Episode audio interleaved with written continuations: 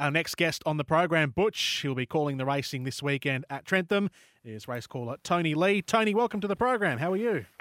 Yes, thank you very much. Great to be uh, with you. I'm well, thank you. G'day, Tone. Uh, Butch here. Uh, look, welcome in. Breakfast with the Kiwis. And Trentham, I know a track that uh, you absolutely uh, love. Beautiful big uh, confines, and you're going to get a lot of racing there in the next year or 18 months with Awapuni out of action. Yeah, definitely. But what a venue to be able to uh, use. You know, we know through, well, particularly the, the summertime, uh, it's a wonderful track there, and heading that way now, aren't we, with the, with the season? So uh, yeah, it's a, it's a, a fair track. You know, they we all get a shot at the pot there. Yeah, they all do. Right, let's have a look at a few races, a few of the better ones. I thought race three, a nice enough uh, way for us to start. A uh, rating 75, 1200 metre race, and the Stony one has always shown tons of ability. He gets up in the handicap, but Jim, Jim Chung claims the three kilos and uh, must be hard to beat on its last win. Yes, I think it will be. I've got a big respect for its stablemate, actually, Candle, who hasn't had a lot of luck. Uh, it's been a horse that's been dogged with injuries, I think, throughout its career. But gee, it's got some ability when it gets it right. So I'll be keeping a little eye on the on the eight as, as well as the obvious, the stony one. Yeah, with uh, Guy using uh, claimers on both of them. Right, let's have a look uh, at the quaddy, uh, Tony. So races five through eight. This the Red Craze Bowl and uh, pretty even sort of a lineup. Punters have uh, sided with Puntura on the strength of its second resuming. Yeah, and it's shown itself to advantage both here and across the ditch as well, hasn't it, Puntura? the second re- returning was really good, um, and it is a horse that does train on. The likes of uh, Belclair would have to be given a, a really serious chance here. Uh, see claiming there with C.L. Butler. Uh, Colorado Star returns here fresh and then down the page a little bit you've got the promising uh, Near and Farah Leone number 14 slides in there with a 54 and uh, Lisa Allpress starting to get back into some pretty good form on her. So yeah, look, it's uh, it's not done and dusted there. There's a number of chances. Gee, Colorado Star was good last preparation when he got out uh, to a middle distance, 1400 metres resuming. Have you seen him at the trials? Yeah, he he's looks okay. He's also it's uh, just taking a little while to make. In the early days, he'd be in a muck lather. It'll be bubbles coming off him around at the start. But through his last preparation, he was much better that way. So uh, I think he's, uh, I think uh, some bubbles coming off us when we're on him sometimes too. But um, uh, he's he's a horse that has matured. So yeah, a very wary eye there. He's capable. Yeah, sure is. Righto, race six. Uh, gee, this was uh, a good betting race. This is a tough leg of the quaddy. It was taken with the win. Uh, he looked like a lovely animal, and even uh, you alluded to it in your call of Carnuka for Hank the Horse Thief, David Howarth. And uh, I know a step up here, but just looks like there might be something about him. There is. He's a lovely big horse, really is. He's, he's been around the traps a little bit, but uh, yeah, Hank's got the key to him, and uh, gee, was really, really good last time out. Sarah O'Malley back riding now, so uh, good to have her back after having the wee baby, of course, uh, and uh, she is on uh, Carnuka there.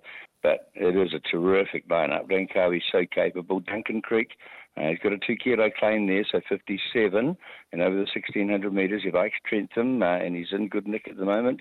Uh, Syndicato so promising. The mm. underbelly any amount of ability there, as to the likes of Kanuka we spoke about, and uh, even Liffey comes on pretty quickly with the race and wasn't too far away through some nice races through the last campaign. So, yeah, you'd be probably taking a spread there, Andrew.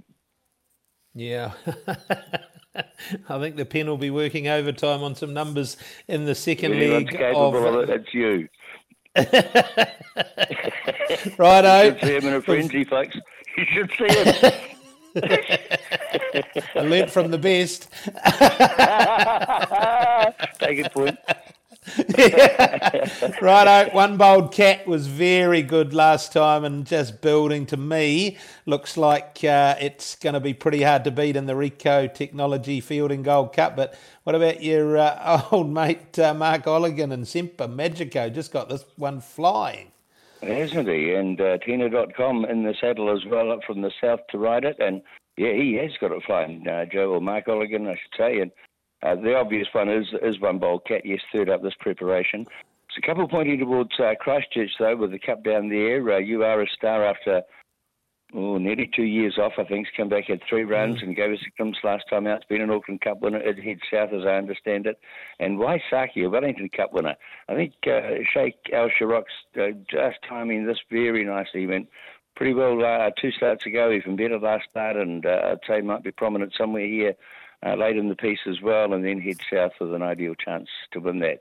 Uh, Queen of Spades, uh, she was massive last time out. She's won two of her last three. Another that's taken a little while, but Roydon Bergerson prepares, and uh, he's he's got the key to her. She's going really well, and for a one from left field, Crossroads indicated last time, I think, uh, close up to a good performance.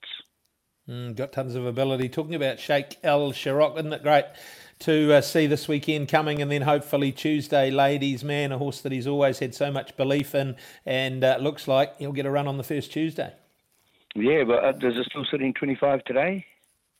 I think 24, but he's in that jeopardy spot where something can leapfrog him, frog him out of the Lexus. But all things being equal, he'll hopefully get that run. Yeah, wouldn't it? You know, if I had a dream, he had a dream, number 22, and he got the chocolates, that it had his colours on. Um, so it's just a little sidelight there, but uh, no no uh, long term damage with those big races, Andrew. The um, the uh, last of the day, look, I, I, don't think I can help you in any which way. That's just a, a nightmare to try and sort out.